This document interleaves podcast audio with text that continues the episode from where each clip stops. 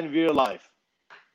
Yeah. Yeah, we Welcome to another episode of Knife Making Down Under podcast, pubcast, um, where we decided after the last episode that we were going to run fortnightly, and we hope we've got a lot of content to cover, given that we've had two weeks um, of no show here on this pubcast.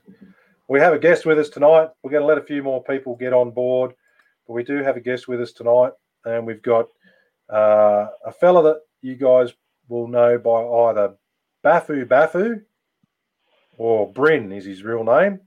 And we've got Bryn on board, and we're going to have a bit of a chat to Bryn about a recent hammering that he hosted at his place. But we'll just get a few more people on um, in the listeners' zone, and we'll get a few more comments with people saying g'day. There's Brad. Brad's one of our first on board all the time. Thanks, Brad. G'day, mate. I'm so glad there's people out there with nothing better to do. Good day, Anthony.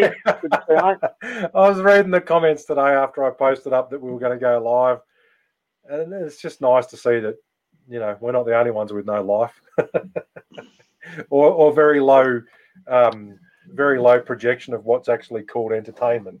But here we are. Got to do it. Hey, Steve, how you going, mate? Kevin, good day, mate. How you going?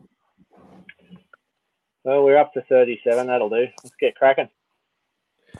Yeah, right. Just That have a sounds move good. until I get some better reception.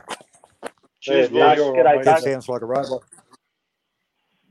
I Yeah, sound that's like a robot, do I? Yeah, no, That's that's his. it. Uh, I'm trying to. Um, again. my internet my, my internet's um, average. I'm trying to just uh, hotspot off my phone, which is usually better. On your. Steve. Did I say hello? I hope I did.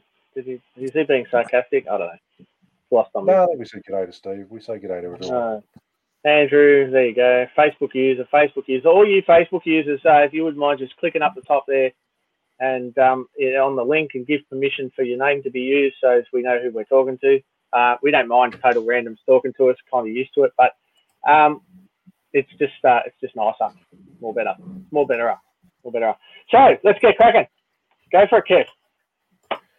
Yeah, as I saying just before, welcome to another episode of Knife Making Down Under podcast, pubcast, the usual, well, now fortnightly Thursday session where we're going to get on and say g'day and talk about knives and stuff and shit and things. But tonight we have with us Bryn Bafu Bafu, who's a regular contributor on our uh, Facebook page, Knife Making Down Under page. And a little while ago, I got hit up by Bryn um, about an adventurous little thing that he was going to do, which is called hosting a hammer in. Now, Bryn, you just hosted a hammer in at your joint.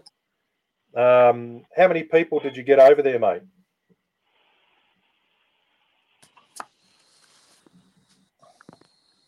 Yeah, can you hear me? Yep. Yeah, No, that's all right. Just Kev sounds a bit weird. So I missed all. yeah, no, that's just Kev. No, I missed everything that you said, Kev. That's all. No, he's talking about Oh. your hammering, mate. So tell us how many people did you have there? Can you hear me? Okay. Yeah, I can. Um, Good. Mate, probably all up about 30. Um, that's including family and Ooh, some shit. good mates that come out to um, give me a hand, which was very lucky that That's my mum and mates pitched in for me. Um, No, that's excellent. 30 is a good turnout in COVID times. it's a big number. Anytime. Uh, especially seeing I really didn't know what to do or how to go about anything. Uh, Who did you have up there with you? Did you have any that? presenters organised? Did you have any presenters organised, or did you go? yeah, no, Paul Harrison come down. Um, the whole hammering sort of revolved around Paul having a weekend off and um, wanting to get together. And um, yeah, the hammering's what it turned into, I guess. So it was great to have Paul there. Um, I missed his talks and his lessons, unfortunately. Too much running around. I know the feeling. Yeah, And That that made a big difference to have people with um, a lot of experience. absolutely, absolutely, and it's that sort of, um, you know, what I really love about hammerings. And I've been, I started holding hammerings back in I don't know, 2010 or 11 or 12 or something through Bushcraft Oz. That's how I got into the scene, so to speak, in the community. and the community is just killer in this industry. It's really good. So Yeah, it was great to have um, so many people that I didn't know, which is a very bizarre thing for me at my house. You know, it's um, pretty weird. But um, between Paul, um, Luke Berkelmans, he made some was a big help in what to do and how to set up and inviting people. Luke's a good guy. Maker Smith, look him up, guys. Maker Smith is, is what he goes under on Instagram and that. We've had Luke on the show before. Yep. Yes. No, so all in all, cracker weekend. Uh, forging was most of it. Um, I've never forged, so that was a, a good thing for me to, to look at. Um, yeah. So, what do you you mainly make out of? Do you, Uh, do you still want to?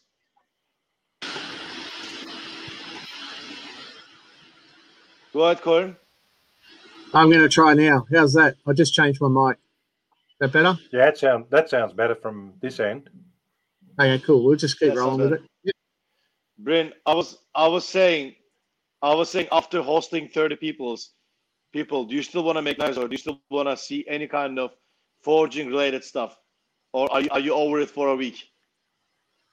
Oh, I need a week off to get some sleep and kick back a bit. Yeah. it was a pretty big build up to it. It's, um, I had one bloke, Yeah. um, Andrew Murphy, come around and give me a bit of a hand getting things organised.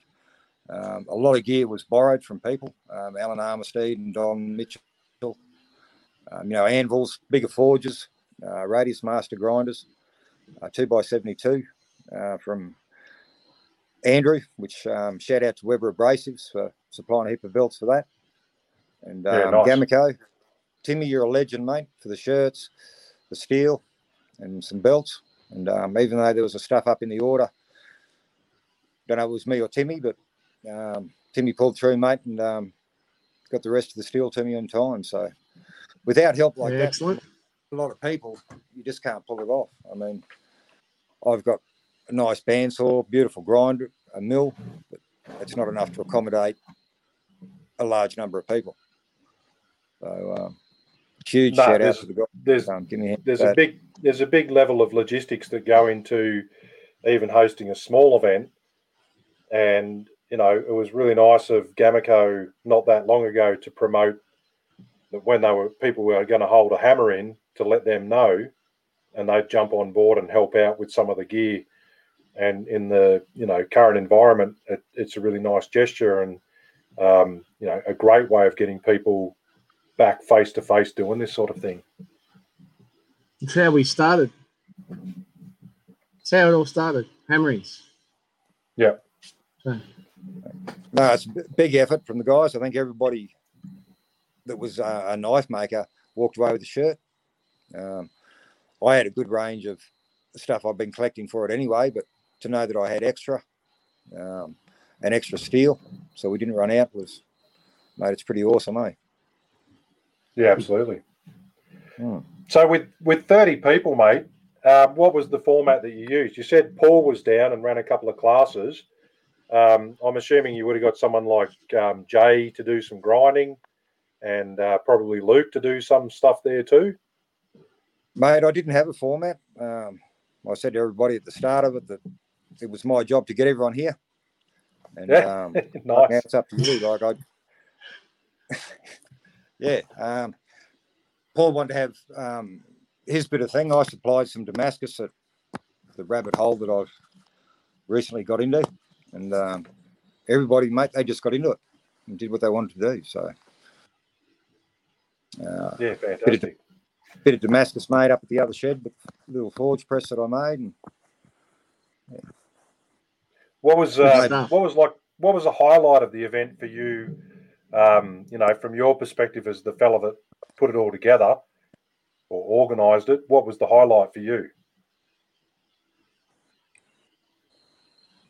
Um, probably everybody just getting on, no bullshit, having fun, teaching each other. That's probably the big one. Um, the the closest thing I've been to it was a symposium, um, and Yeah. at the symposium I just did the beginner courses. I think I did two with you, Kev. Yep. Um, and just talking to people down there, if things you wanted to know, if they didn't know what you wanted to know, they'd soon turn to somebody and introduce you, and away you went. You know.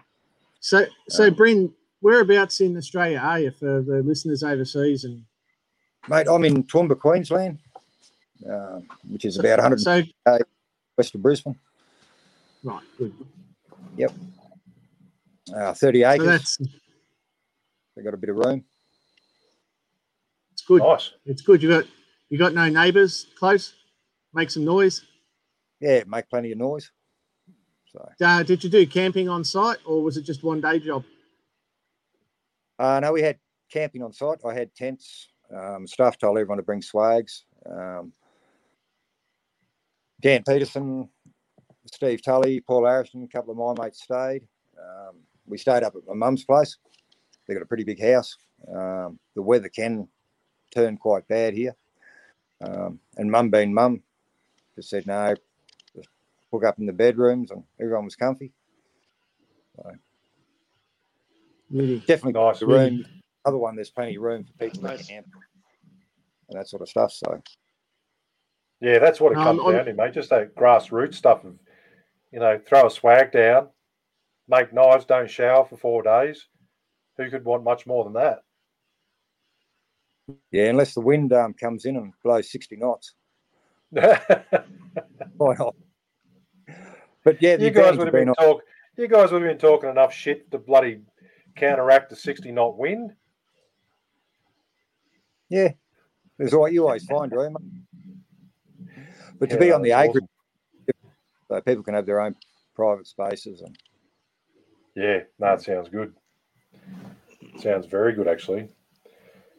Um, what we had, we just had a uh, we just had a little post up there from Steve Tully, basically saying quick rundown on some of the stuff that happened. Like Luke made some Damascus chisels from Bryn's billets and a bottle opener. Uh, Paul F and Keisha made Damascus. Dan P forged a big Jason Knight knife. Not, not abs- absolutely not surprised there. And Steve Tully hammered a roller bearing into a kitchen knife, which is probably a big job in itself, I would imagine. that, that'd be a Those decent bosses job. don't Yes. move, man. Yeah. They don't move onto the hammer much. No, that's a big effort. He must be young, Dan, if he's doing that. yeah, we wouldn't go And to the Dan, uh, Paul F. That's Paul uh, Paul Florence. Paul Florence, yeah. Yeah, he's oh, a okay. machine. Yeah, good. Yeah. yeah, good to see he's back in the scene. yeah, I haven't seen Paul or heard from Paul for a long while. That's fantastic. Yeah, good to Yeah, hear he's good. Great to have Paul there and have a look at his swords and um, Sunday watching Oh, I've got one. forge- Yeah, I'll Paul go and get one. Wait up.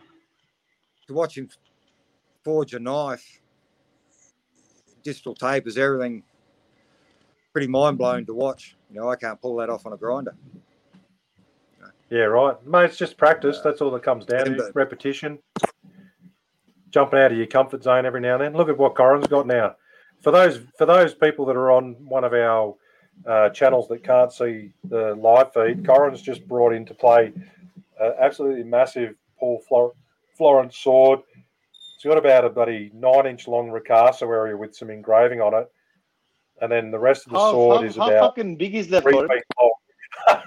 it's got to be a four foot long blade. She, so, sure. It, it's it's not your regulation six inches. Let me assure you. Um, it's a it's a claymore, two handed, um, hand forged by the by the Florence himself, and um, engraved by Danae. So that that engraving both sides,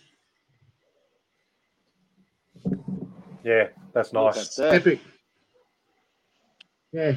So and it's all beautiful. That's all Paul That's- Florence. That's right. The green leather sheath. I got to try and get it back in without uh, you need really it. long arms to get this thing back into it. It's a weapon, I'll tell you. Wait till It's his, his good. kids find it. Wait till the kids find it and use for chopping watermelon in the backyard.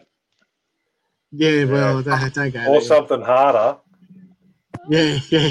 House bricks. Yeah. What did I chop? I tried to chop a whiskey bottle with it when I was pissed. Um. Anyway, that that's not something to be proud of, is it? Anyway, never mind. How's that sword Ah. feel in the hand, Corin? Oh, it's the two- light. beautifully balanced, light, unbelievably for, Yeah. for the length. It's it's just beautiful. It's just it's just mint. I mean, lovely, lovely. Yeah, one of my prized possessions. That one that'll be the family heirloom. Yeah, bloody hell. No, he That's nice. Sunday out his knife and explaining what and why he's doing things for everyone. He's a machine at forging as well when he's uh, when he's in form. So, yeah, Yeah, can swing a hammer. It's been a long while. Like I said, I think it was a couple of years ago. I saw Paul uh, Florence at one of the events doing doing a demo, and it was yeah, pretty fucking wicked to see. I don't use hammers that size. Screw that. Yeah, it's Yeah, a big hammer. that was it at was at Keith, Keith's place. What was that one? Keith's place. Yeah, that was that one. Yeah. Yeah, yeah, that was 2015 or something. Yeah, Wow. he came Oh, down, came down, and, old. And he forged a sword sort of during the week, uh, during the weekend, sort of thing. That's right. Yeah. good. Yeah. Yeah, awesome stuff. So, So it's good to hear, mate, that in that sort of event, you get the support of the community. Everyone just comes along and gets along all right. Um, you could have, you lot could have scrubbed up a bit better for some of the photos, though. I've got to say. Yeah, what do you do? no, that's it.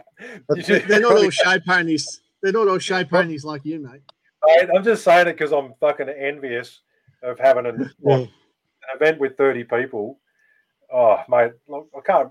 When was the last time we had that? The symposium last year. Oh, mate, I'm Been a looking forward to it. Just can't, just Yeah. can't wait to get back out onto the onto the um, hammering circuit and that. It's um, it's going to be awesome. Yeah, Yeah. well, I think Paul mentioned the um, Queensland Knife Show just been cancelled. Yeah, yeah. So Yeah. it went having Paul up for a weekend and catching up uh, to what it was. So, um, but mate, great event. Um, next time I'll probably do catering a little bit different so that I don't have to run around as much. Um, I took no photos Saturday, unfortunately. And uh, mate, that only- happens. great yeah, weekend. That mate. happens. Yep. You got it's it's that learning curve. It's that learning curve of hosting event. It's one thing to have a couple of mates around and swing a hammer. Hmm. It, it's another big thing to have ten people around, and then it's just a monumental effort to have thirty. And you know, 30 that's one of the reasons. That's that's one of the reasons we asked you to come on tonight. That was a big effort, mate, and it was it, it's deserving of a bit of credit or a lot of credit to yourself for putting that together, and a lot of credit, like I said, to all the blokes that turned up particularly those that were experienced enough and had done that sort of thing, just to jump on board. And that's one of the things I'd sort of sent you in, you know, some of the questions you'd sent my way was find the guys that have the experience, give them a job to do, and and they'll do it. They'll, they'll just do it. That's that's how it goes. Yeah, and that's you know guys like um, Dan Peterson and Steve Tullian that they just they get into it, and everyone seems to follow them, and makes it easier for me because I don't forge. I I think I forged a knife once. and By the time I ground the issues out of it, there wasn't much left. Got a piece of alfoil out of it. Yeah. So um, I, I've got the venue, and yeah, you guys work it out yeah, from there. I that's a big part of it, mate. That's a that's a huge part of it. Yeah, the catering's oh, I- a big thing. I used to kill, Yeah. used to be killer catering at my stuff. We used to just do sausages on the barbie, but it just, Yeah. you got the time you spend fucking around doing that, you're missing what's going on, and it becomes less less enjoyable for the host, which which isn't conducive to running more. You know what I mean? Like if you don't have a good time, Bryn, you're less likely to do it again. So you got to think about it next time. Just to just call for volunteers. Who's in charge of food? Who's in charge of this and that? I went to a hammering once though, 2010 would have been. Some people out there would remember this. It was a blacksmith's hammering. I won't mention any names, but the guy in charge of food got so pissed he tried to cook on a coke forge. Didn't end well. uh yeah. Yeah. So just make sure they're reliable people. Yeah, that's Mm. pretty much it. Don't be afraid to put, give people a job. That's how it goes. And like I said, most people, um, you know, I, I love it, mate. I, for me, I love it. If someone says, "Hey, Kev, can you come to this hammer in and show people how to do, you know, forging, whatever?" It's like, "Fuck yeah, I'll come along to that," because you get to come along and you do you, you do your session or two sessions or five hours, it doesn't matter. and then you know at some stage you're going to get to kick back with a couple of tinnies and just talk shit with everyone, and you know, absolutely fantastic. I'm envious, mate. I'm envious. I'll be up there. Come to the come to the next one. The problem with Well, I'm going to inviting- try. I'll be the there. problem with inviting people was anybody apart from sort of a couple of local people that I'd I hadn't met was down at the- the symposium, and most people are a long way away from where I am. I was running a class, otherwise I would have tried to get there. That's for sure.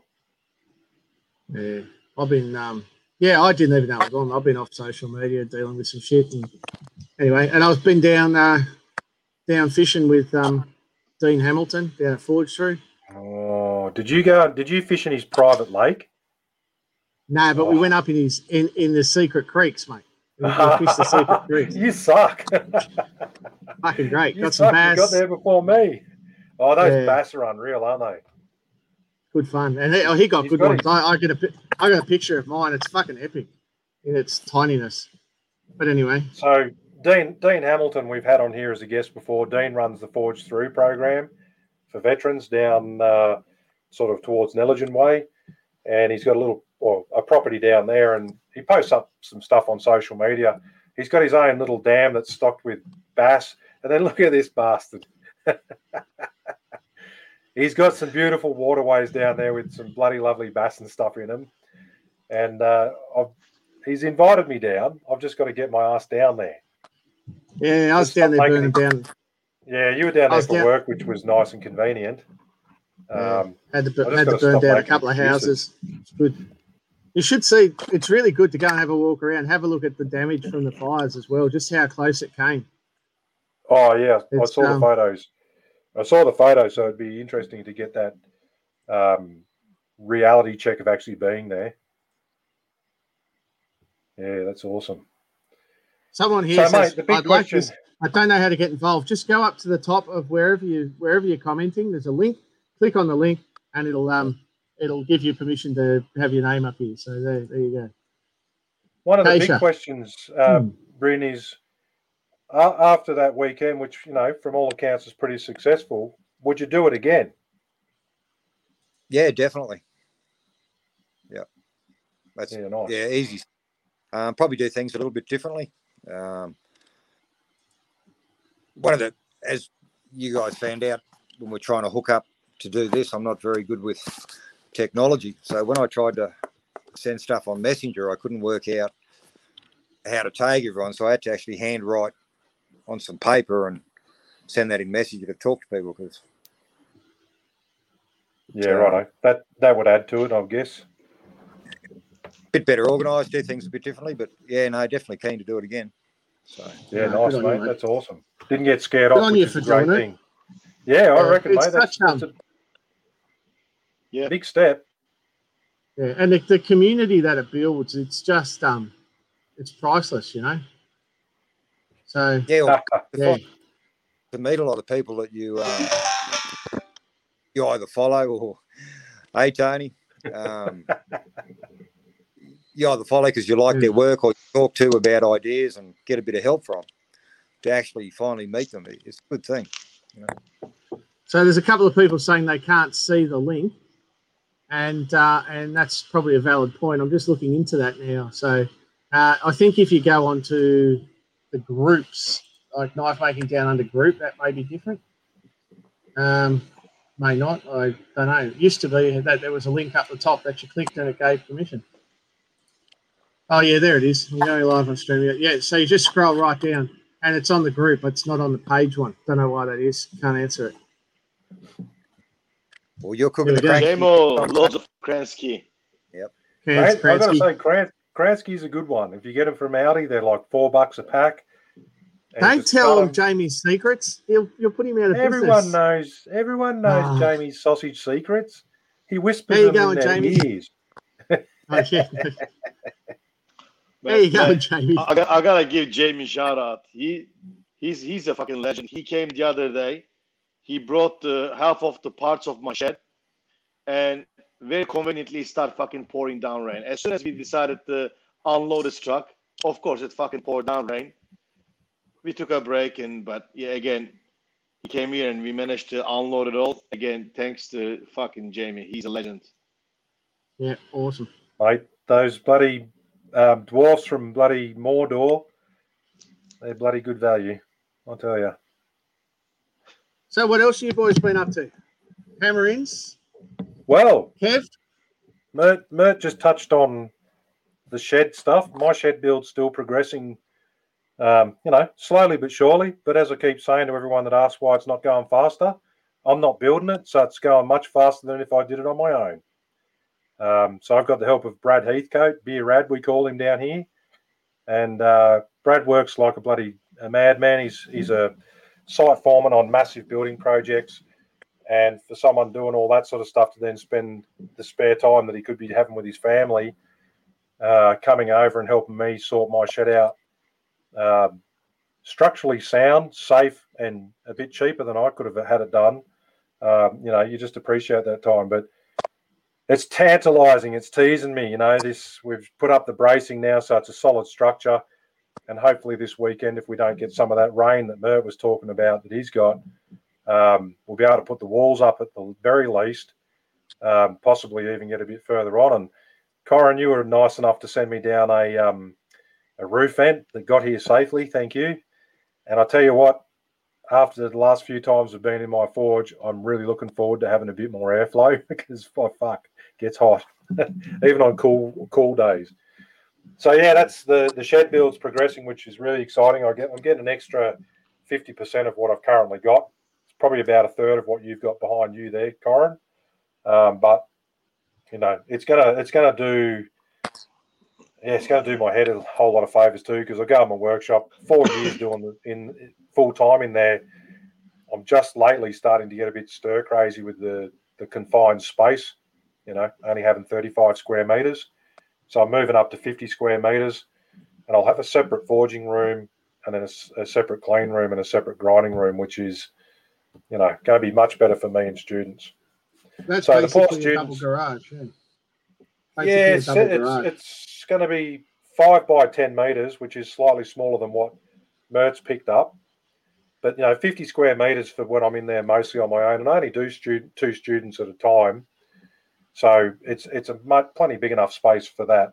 But you know, it's been a long time coming. A lot of times I've thought about doing it and said no, I won't do it because of you know a bit of a drop in earnings with COVID and stuff, and you know, a bit of a doubt about what's going on, but I'll just fucking slap myself about the face a few times and just said, fucking just get it done. And then, like I said, having someone like Brad, you know, testament to, you know, those mates that are just want to help people out. Um, and I've been watching what he's done to put this thing together. I'm like, fuck, I wouldn't have had a clue how to start, you know, this big fucking adult Meccano set, but he's done it. Um, yeah, and outside of that, I've run a few classes. I had a had a pretty busy week actually. I did three classes back to back, which I'm, I'm starting to realize I'm probably getting fucking too old to run three classes back to back. It's just physically fucking taxing. I had two ladies would come together and they they did a course, and that was I got to say that was pretty. That was an awesome experience. I haven't had a class What? with Doing two ladies. yeah doing two ladies. Two ladies at once. Nice. Well, mate, you know, and they still smiled and said thank you at the end of it. What can I say? It's just a talent. Um, I actually, no, I think they were actually going to listen to the podcast. Now, now, now I'm fucked. No, but that was nice. Like I said, I don't normally get. Um, not to say ladies don't come along and make the knives, but I don't often get two ladies that are friends coming along to do it, and they had a blast, and it was such a good fucking fun time and a different perspective for me. Um, you know, and they walked away. They both wanted to make big cleavers each, and and the fucking twinkle in their eye when they were talking about these big cleavers was fucking scary. Uh, it, it was scary. And at the end of the weekend, when they took the tape off their cleavers, they didn't give a shit about their chef knives. It was the fucking cleavers that these ladies, and you kind of, oh, maybe I shouldn't have sharpened them. And then I had a midweek class, which is one on one, and I've got to say, um, he he was he was one of those guys that um, he was just talented. I have to say, the fella that came on that course was talented and forged really well, he was just one of those guys when you show what to do, and they do it really well, and you sort of sit back and go, "Great, this clown's going to think that there's nothing to this gig," and you know he ended up just the knives he walked away with. I was like, they were they were only marginally shy of what I would have been absolutely proud to have done myself. You know, they were in the time we did two days. Um, and it, it, was a pretty full on experience. But he's he's already um, hit me up for some advice on what to buy from Gameco. He's already been on your website, Corin, so I'm leading him down that path. I've been been referred to as the enabler a couple of times recently from my students. so he'll be he'll be hitting you up about a grinder and a few other bits and pieces along the way. And and then I had another class on the weekend. I'll get get to the end of this story. I had another class on the weekend, and this one set this one set sort of set the scene for why I do what I do in terms of teaching. You know, I went from another, I went from Tharwa Forge where we had, you know, reasonably big groups, brought it back to my own workshop, and I run classes primarily for two people at a time, and it's more about the experience, especially when it's a couple of mates, than you know defined set processes. Unless people say they want to learn, you know, actual knife making stuff technically. So these two guys booked in on their own accord. They were single single bookings. Both came in on the same weekend. Both of them were military. Both of them work near each other physically. They both had so many uh, common themes to what they did in their spare time that it wasn't fucking funny. And by about, I would have said by the time they finished forging their first knife, I would have sworn that these guys were lifelong friends the way they were getting along. And even Ro, my wife, was like, "Oh, did these guys are these guys mates? Did they book in together?" And I was like, "They don't know who they booked in with.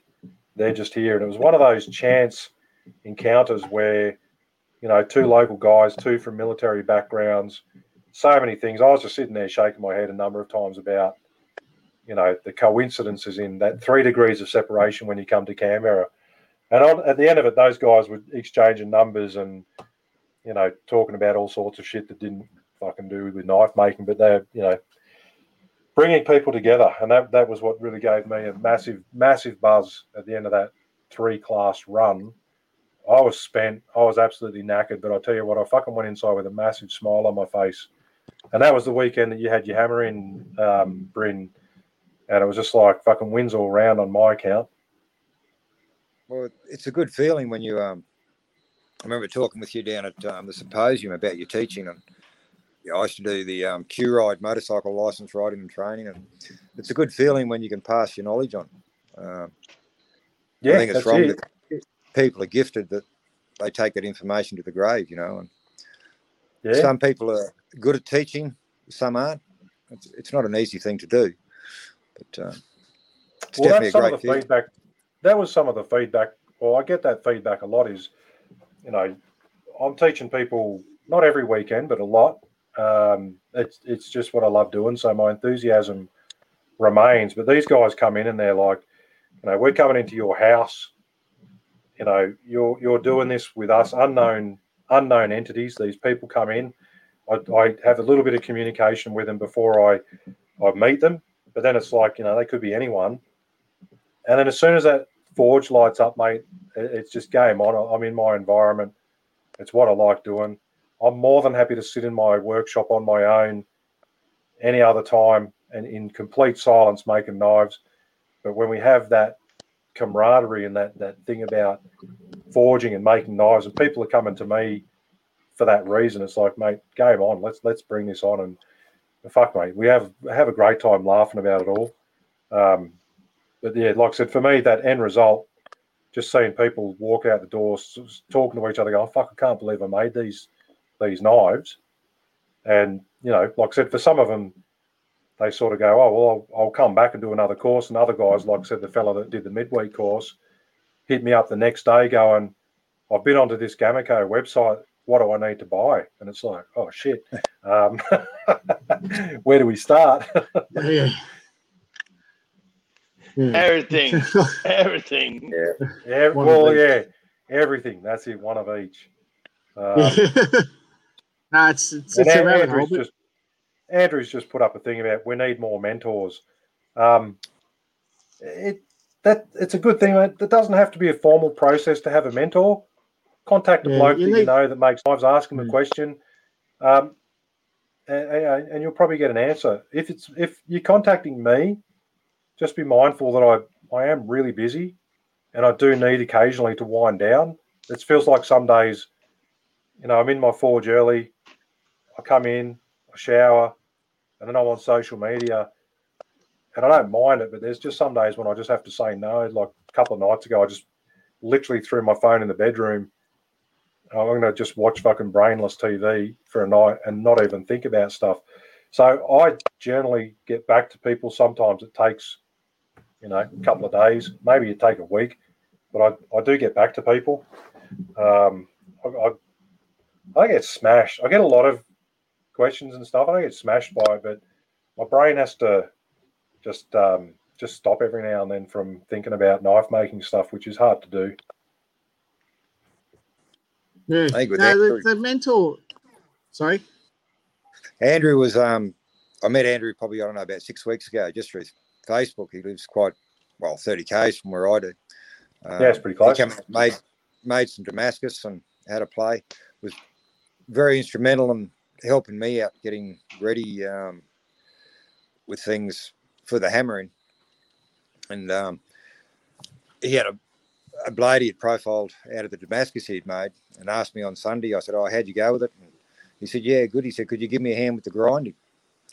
And um, I haven't made a knife for you know four months. I've been making stuff for the hammering, and I sort of looked at him and looked at Paul Harris and went, "Man, there's a lot of better people here to be teaching you how to how to grind a knife than me." So you know, and of course, Paul being Paul, mate, straight on there, and um, it was great to see that somebody that's newer to me because I'm, you know, I'm only new to knife making myself, um, had that chance to be with people that not only can teach them maybe how to grind bevels, but pick up on mistakes before they make them Yeah. and how to correct things. It's it's easy to make a knife. It's not that hard. Heat a bit of 1084, drop it in some oil. It's going to work. Um, taking it to a, a different level's a, a different game. Um, and it's easy to make a And mistake where- over and over if you don't know how to fix the mistake or you don't know why you're making the mistake. And if you And don't that know why comes you're back making it, to can't correct it. the comment someone made before about you passing around a Peter Del Raso knife. And um, yeah, the comments about that. yeah, you pick something like that up and just, um, I bought that and thought I need to have a look at a, a top end knife. You know what what what is a top end knife? And um, when I got it, I thought, well, my knives knife's worth about twenty bucks. By the time you got this thing in your hand. Yeah, maybe a bit more than that. Yeah. The other, the other thing about mentors is the guild, and so I'm going to bring this one up. Anthony Kittle, he did a 1400 kilometer drive to see Baldy. Yep. That's Peter Bald. He's um, the state rep for Victor, um, South Australia, sorry, and ran the the Adelaide Knife Show for decades. And um, I believe Anthony was successful uh, with his guild assessment, so he's now a He was. he- yeah, Hey, not only- a- not only- um, Not only was he successful, clean sweep across the board. Not a, not a fault mentioned about his knives that he submitted. Nice. there you go. Awesome. so good on you. Good effort, mate. Well done, Anthony. Awesome. Well done. And it's good to see Bobby Bobby Smith has gone over from the uh, gone gone from the file to the dark side of grinding. Well done, Bobby. It's taken you longer than anyone I know, but but you're there. Happy days. Mate, Uh, Bobby, you Brad- are you're in you're in for a few highs and lows, mate. You really are. Stick with it. Don't go back to that file, mate. And Bobby's looking for some tutoring on grinding bevels. Yeah. Yeah, yeah. Yeah, probably Paul, uh, he's where- not far Where from. you, I forget where you're at, mate. Where's Bobby He's at? down over the. He's over the border from Deniliquin. He's not far from Mal Hannon. Oh, okay. Yep, righto. Yeah. So there's people out there. Bit of guidance. My bevels are hundred percent better, thanks, Brendan Paul. Good things to come. Yeah, absolutely, man. Yeah. Nice. Well done. Well done.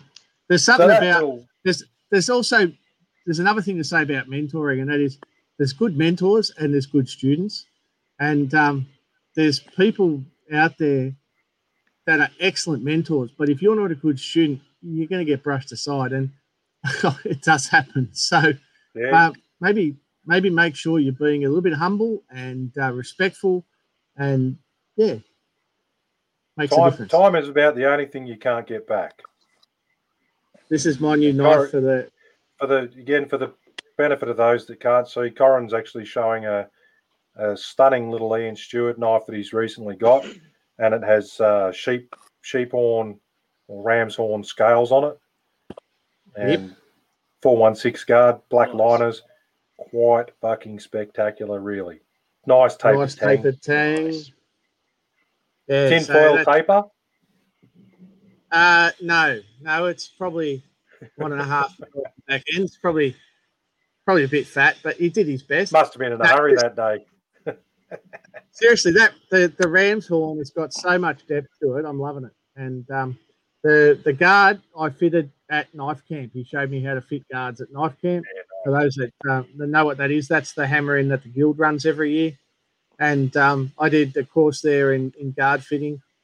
Um, and as you'll see, we, we won't see no gaps, which you know is totally thanks to Ian. But I actually fitted the guard to that blade, so kind of a Oh, collaboration. special. Fucking Collaboration. collaboration. yeah. I had a hand in it. You you fitted it, he knocked the pin out and fixed it. Hey Matt, Yeah. Matt, check one two. You with us? Yeah, man. Yes. Yeah, that was How's my your recap. Took about fucking forty-five minutes as it always does. Um, we've Yeah. got a question from Brad Stone, or had a question from Brad Stone there about how your shed build's going. I think he might have missed your um, recap of the delivery that you were telling us with the rain and the floods. Ah, look. I, my friend, my friend Cole, who gives me shit because he's engineer background, and he comes to my shed. He sees my dodgy tables with the nails sticking out, and 25 fucking hazards on each table, all different angles, and they've been trying to bolt it down with the nails, and he gives me the shit all the time, and he keeps saying you need to get bigger shed, bigger shed, bigger shed, and one day he sends me the link for the shed saying go buy it you need to buy this and i buy it. Fuck it. Then he, he does his back. He's out of commission.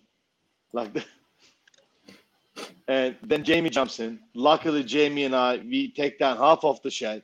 Then the weekend before i think i don't know if we've done a recording since then but me and cole we managed to go there and bring the other half but yeah jamie contacted me wednesday saying hey yesterday saying he can come and drop the rest of the shed, which is great. But I wasn't prepared for it because still half of the shed was uh, sitting on the Cole's trailer. So Wednesday morning, I see Jamie's message. I call him. He's like, oh, "I'll be there at noon."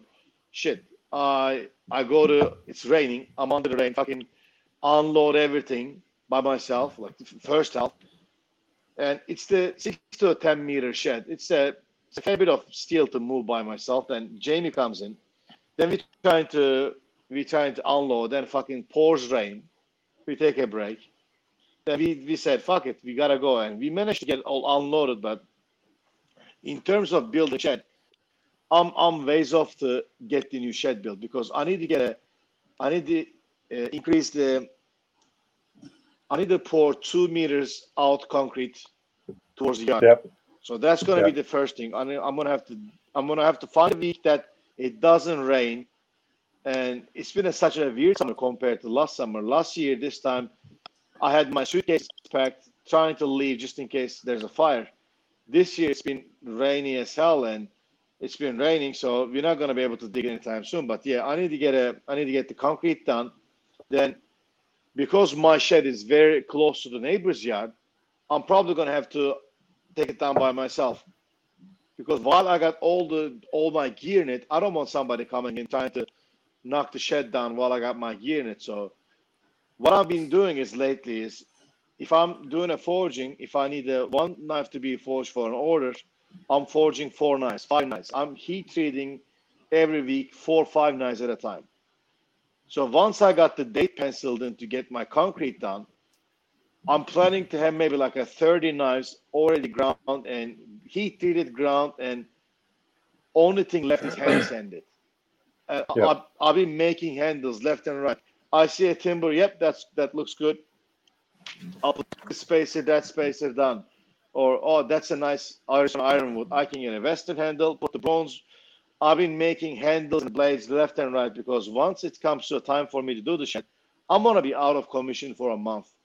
By the time I take everything out, I'm not gonna be in my shed for a month. So my plan is to, and you know, as a full-time knife maker, this is my whole income. I need to be able to have stuff ready. Yeah. I need to be able to have stuff ready without relying on my shed, and that's that's going to be the hardest one. And trust me, when it comes time, when it time comes for to get the shed erected and all that stuff, I'm gonna need for help, and I'm gonna say, hey, uh, I'm trying to get my shed built up. Anybody wants to help? And in exchange for like a daily knife course or this, and yeah, We're just doing ask Amish for- barn ask for raising. help. Just just put the Uh, shout out there to say, guys, I need some help with my erection. What a fucking dickhead. I'll come hold it. Uh, s- I'm unskilled labour. I can hold it while someone screws it. Uh, speaking of dickhead, I, I need to point something. I need to I need to tell a quick story real fast, guys. Um, so you know, with the knife shows, since it's a visual thing, like you see the people that come at your table and you What the fuck? is that? What the fuck? what the fuck is Here we that? go. Corbin, This is what are you Mert's shed going up. Your shed going up. Just keep talking. It's going up in the background. Was was it? Yeah. Yeah, come on. I'll, I'll put it ending, up. All right. I'll, I'll, I'll fix it up. Keep Okay. going. I'm just fucking losing it in technology. Won't be a minute. Anyway, so you know, guys, when it's the night shows, you look at the people approaching your table and you you're trying to guess. Oh, fucking. That's not Mert shed. That's your fucking shed. That's the kingdom of kingdom of fucking uh, Oh man. Bunnings Picton. Look at that. That's how you build Uh, a shed, uh, boys. All right. We're doing it wrong. That's an Anyway, Amish for any- those watching anyway, this and, and not watching it. Amish barn raising. Keep going. Anyway, So as I was saying, just fucking put it off. With the knife show, if somebody's approaching at your table, you-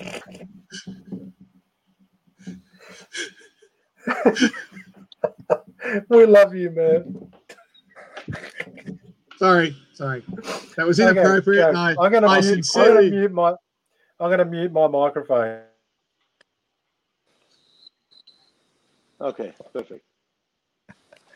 So if you if you guys remember the good old times where we used to have night shows, and somebody will come at your table and you'll try to gauge and see if they're potential buyers or not, right? So since there's no knife shows, most of the stuff is sold online. And over the weekend, I decided to hold an auction because I had few knives and I needed fucking money. Yeah, do the auction, perfect. But what I didn't take into account was uh, the cutoff time I set my for my auction was like a four o'clock in USA in East Coast, East Coast, and most of my clients are overseas. And with the cutoff time being four o'clock, some guys from East Coast, like New York, bid on it, and they didn't win. And they woke up in the morning saying, "Hey, shit, I thought I was winning." And I said, "Look, man, I'm sorry, somebody outbid you." And I, I showed them the, the the bids they lost to, and and mm-hmm. some guy that messaged me, and he was like, "Do you have any Do you have any similar knives available?" This guy has a zero posts, two followers. Okay, so I don't I don't put much weight. I, I, it doesn't matter for me, like if they got a following or not, unless I got a message from a Pakistan maker saying, "Sir, we have the best knives available from I'm from Wazirabad." I'm not judging you. if they're the ones sending message, I block them cunts. So this guy sends me a message saying, excuse my language, Cabbages. this this guy sends a message saying, Hey, do you have any knives available? I said, Sure, this is what I have available. And he's like, Yeah, I'm buying it. Perfect. Uh, send me your address. Send me your address. Okay, he sends the address. Perfect. Thanks, man. And this was like 11 o'clock. And I fall asleep. I wake up. I wake up. I look at my phone in the morning. Somebody bought a knife out of my uh, web page. I had a Turkish twist mask on my website. They said it's been purchased. I look at it. Same guy who bought the knife yesterday. The guy who had zero followers, two posts or something. The reason I'm telling you about the zero followers posting is you'll see in the story. So I had three more knives that I did, and I said, "Fuck it, I, I might as well just auction it because I was so lazy to take proper pictures and take measurements, put on my website, and send the email blast saying, "Hey, I got three knives available." And I said, "Fuck it, this is three knives available. Auction, let's go." And the same guy who bought two other knives, he bid on it, and he started the bid pretty strong. It was so strong that nobody else fucking bid, but some guy, some guy fucking got really butthurt, and his feelings got hurt, and was saying, "Oh, you have no followers, your your page nothing. All of a sudden, you posting, you you bidding on maybe like a fifty percent more than what the starting thing is. Like this motherfucker is pretty much blaming me. It's like said as if I'm as if I'm asking someone as a favor to increase the thing on the bidding, and also he's he's blaming the other guy without knowing anything. And I sent the guy screenshots of like the actually the guy was a legit buyer. But for those new makers, I will say this: some of my some of my biggest collectors on internet, on Facebook, on Instagram, are the guys who have nothing on their profiles. They got no followings, they got no posts, nothing whatsoever. You know, when it's knife shows, we tend to judge people from the way they look, but it's even easier to do the same mistake when you're trying to engage with somebody over the over the social media. And if if anybody um out Don't- there don't- don't don't do that, what don't- Mertz Yeah, I saw that. I saw that stuff on. Was that in- uh, I saw I that stuff on gonna s- Instagram, and that guy was validating himself so, to that other dickhead that was arguing, and he was like, "I'm the guy with zero posts and two followers," and he was like, "But something like, but I've bought three of Mert's knives," Yeah. and it's like. That guy shouldn't have to say that. The other guy just needs to suck it up, princess. yeah, just fuck off. Yeah. Yeah, Yeah. you know, and like, and it's the same at, at off- knife shows because some of the some of the best collectors in Australia turn up at knife shows, and you you're not going to know you're not going to know how much money's in their pocket. They, the way they dress, you cannot judge a book by its Mate, cover. Yep. That's absolutely Adelaide Adelaide Knife Show. Couple of couple of the regulars that were at the Adelaide Knife Show. You know, they just I don't know what they do. I don't care what they do, but they come in, they collect knives, and I know who they are. and they got they're money. not wearing. They're not wearing suits, but I can tell you they probably walk out with three of Del Raso's knives at the end of the day. And there was a story I was telling about Yeah. a guy in Sydney Knife Show that came up to my table about three times looking at one knife. And he came back at the end of the day and he's had another look at that knife. And then he opened up his little bum bag and it was the biggest wad of cabbages I've seen in there in my life. I've never seen that many greenbacks in one sitting. And he paid cash for one of my most expensive knives. And you're looking at this guy going, oh, you know, you could have written him off, but you never do that. No. No.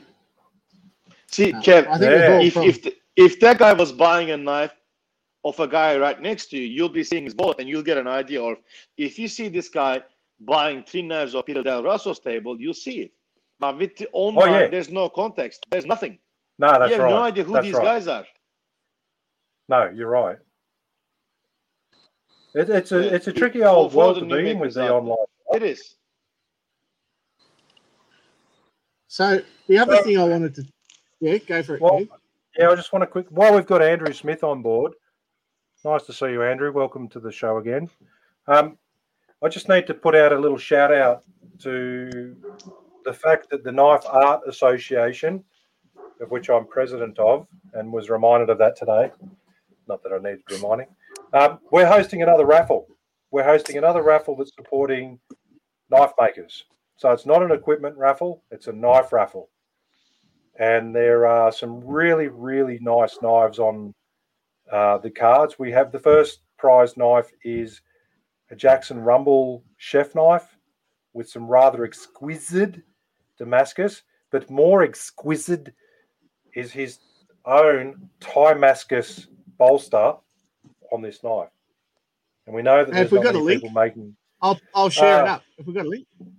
Andrew, post up a link, mate, and I'll share it up. Post up a link, Andrew. Come on, you're letting the team down. On, Um, you can do it. The second place is a Black's Blades knives, I believe, Shane Partridge, and third one is, I believe, a Pierre Mefflin knife. So there's a fantastic array of knives in there. The quality of them is superb. Um, remember, if you're supporting the raffle, you're not just supporting the Knife Art Association. You are supporting local makers that are out there in the community, and you know any any help that we can get through these um, this current period of time where you know we're stressing out about running knife shows and we need to keep our head above water. Um, you know, it's greatly appreciated. We have a we have a rough mark about where we would like to get. If we don't make that, so be it. Less tickets bought, better your chances. But we'd like to sell more knife, uh, more tickets for these raffles. The Jackson Rumble knife, um, someone posted on there. Um, yeah, Tim Tim Kingsford the Jackson Rumble knife is mint, mate. It doesn't just look mint; it is mint. It is a fucking sensational knife. I'll, I'll have it up um, on the screen in a second, guys. Yeah. Yeah, talk talk about the bolster. Is he has his own Damascus, titanium Damascus that he made as on a bolster. Yep. So a few years ago, when we we're at one of the, I think it was the Melbourne show, and I was talking to Ali Bastion, and at that stage, when Ali Bastion was making his own Damas- uh, Damascus, Ali was one of seven people in the world to be doing the titanium Damascus. Um, and I pointed out to Ali that more people had walked on the face of the moon than were actually making titanium Damascus at that stage. There's more doing it now. I don't know if it's just that there's more people who've got the set of cojones out there and wanting to risk it, risk it. But um, Jackson's a talented little fucker, and you know, all credit to him. He's he's worked hard to get where he is.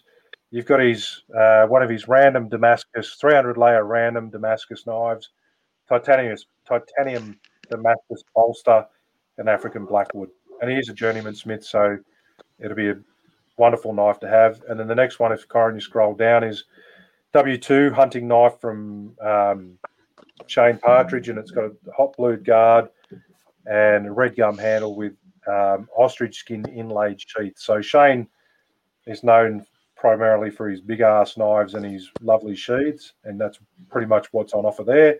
And if you scroll down a little bit further, Corin, we've got the last one, last but not least, definitely not least, is one from Pierre Mefflin, which is a Mefflin knives, and it's an RWL 34 bushcraft knife with blue honeycomb scales, white G10 liners, and stainless hardware. And and um, Pierre's fast making a name for himself amongst the bushcraft community for his bushcraft knives. So that's the latest raffle. Um, you know, you can buy a small amount of tickets. You can buy a single ticket, as far as I know, or you can buy lots of tickets. But every bit of support helps the community grow. And eventually, when when we're allowed to, we're going to run some absolutely kick-ass knife shows because we're going to be in uh, a position to do that. Yeah, we're going to be in a strong financial position. The community's really got behind us, uh, the Knife Art Association. There's a lot of people out there doing things for their, um, you know, there's a lot of people out there doing things for, for whatever their motivation. But the Knife Art Association, it's a not for profit. It's absolutely giving uh, people giving their time to to make stuff happen. They're the people behind the Sydney Knife Show, the Brisbane Knife Show, the Perth Knife Show, uh, the Blades Australian Blade Symposium, and um, very soon the Adelaide Knife Show with COVID COVID William. So, How I reckon Baldy, I reckon Baldy released the fucking COVID flu. If he- It's if too he- he had me- coincidental. Too coincidental. that it- Hand over the reins, and then all of a sudden Yeah. we can't hold the show again. Yeah, come on, Baldy, mate. Fair dinkum. Yeah. Um, caveat um, is that's a joke, everyone. it's a lot of work too. Like I went down to the symposium and um, little Hammer and I had nothing compared to something like that, let alone Oh. a, a big night show. And it's monumental the logistics involved in trying to organise something like that. Eh? It's pretty wild. it's massive, mate. It's massive. It it is, yeah. Uh, it was first uh, initiated by Keith Flutter, um, 2005 or seven or something. I, I wasn't at that one, but um, the, the the post ones I, I ran at Keith's place, and I did most of the organisation, and uh, obviously with Keith, and then um, I ran them all the way through to just recently when um, Andrew and uh, Riley took over the reins. So yeah, it, it's epic, epic. There's there's so much to consider. There's so many irons in the fire. All your presenters, timings. It's but such a great event. Um, just yeah, really good event. I'm I'm really proud of that one. Hmm. Hey, um, which is uh, Tim Kingsford says he's used some of them of his mocker time side, but in a pocket clip.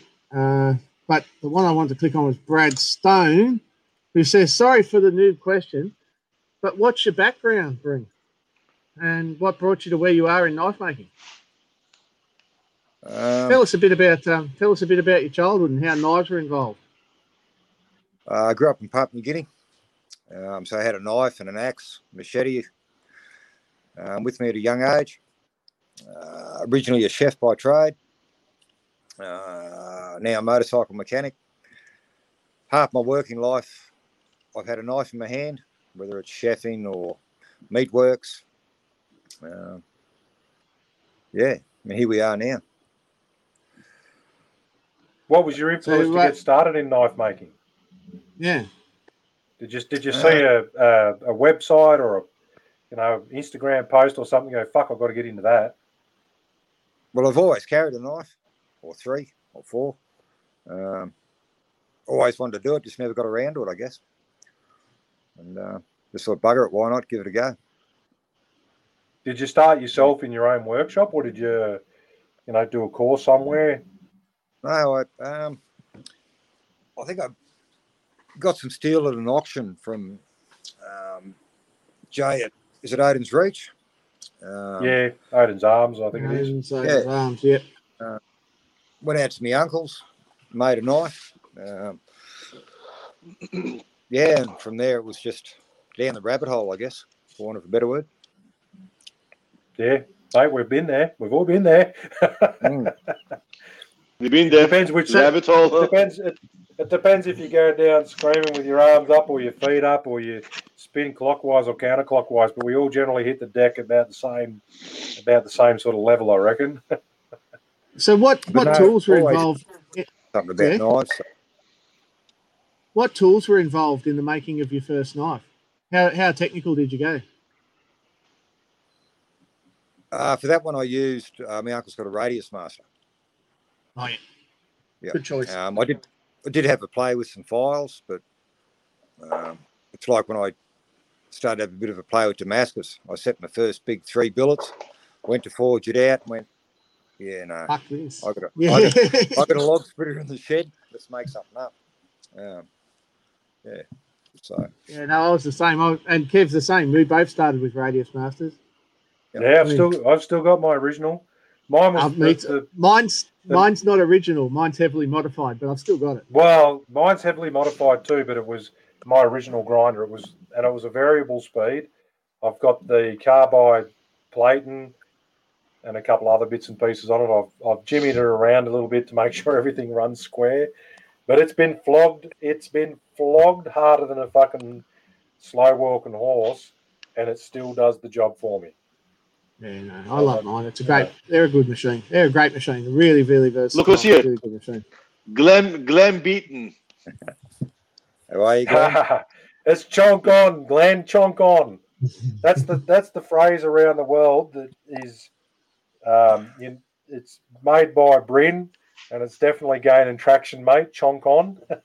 we love it. Oh, well, got to give it a go. Adam, Yeah, Adam's that's it. asking, what mods have you done to your Radius Master? Well, mainly I milled the back off it to fit the motor you bought, Adam, as you well know.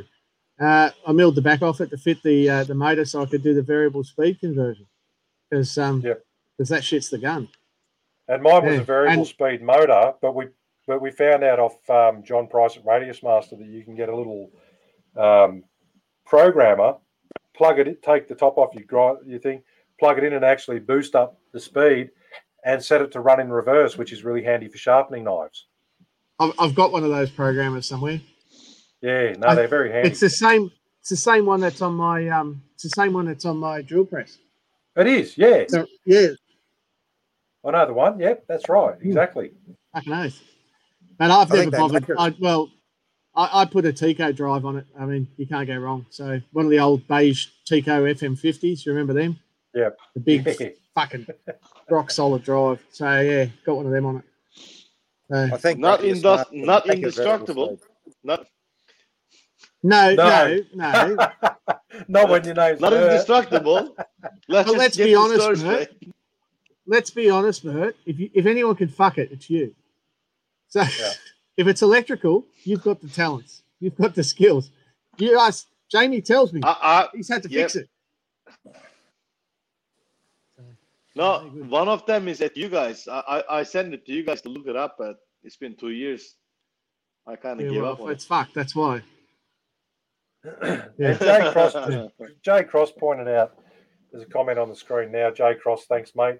Um, within the guild, um, Gamaco um, were kind kind enough to donate to the guild um, a thing called the AK AKG scholarship, and within the guild group, um, they called out for nominations for certain makers and certain, well, for want of a bit, like people, social media um, people that have been helpful, and in that, the ones that the ones that were selected through popular vote and all the rest of it, peer peer review, um, Gamaco were kind enough to, uh, you know, pay for was it pay for membership for the the guild membership for that particular year, and what else did you have on there? Can you remember? I can't. Oh, 50 $50 gift vouchers for anyone who just had a go.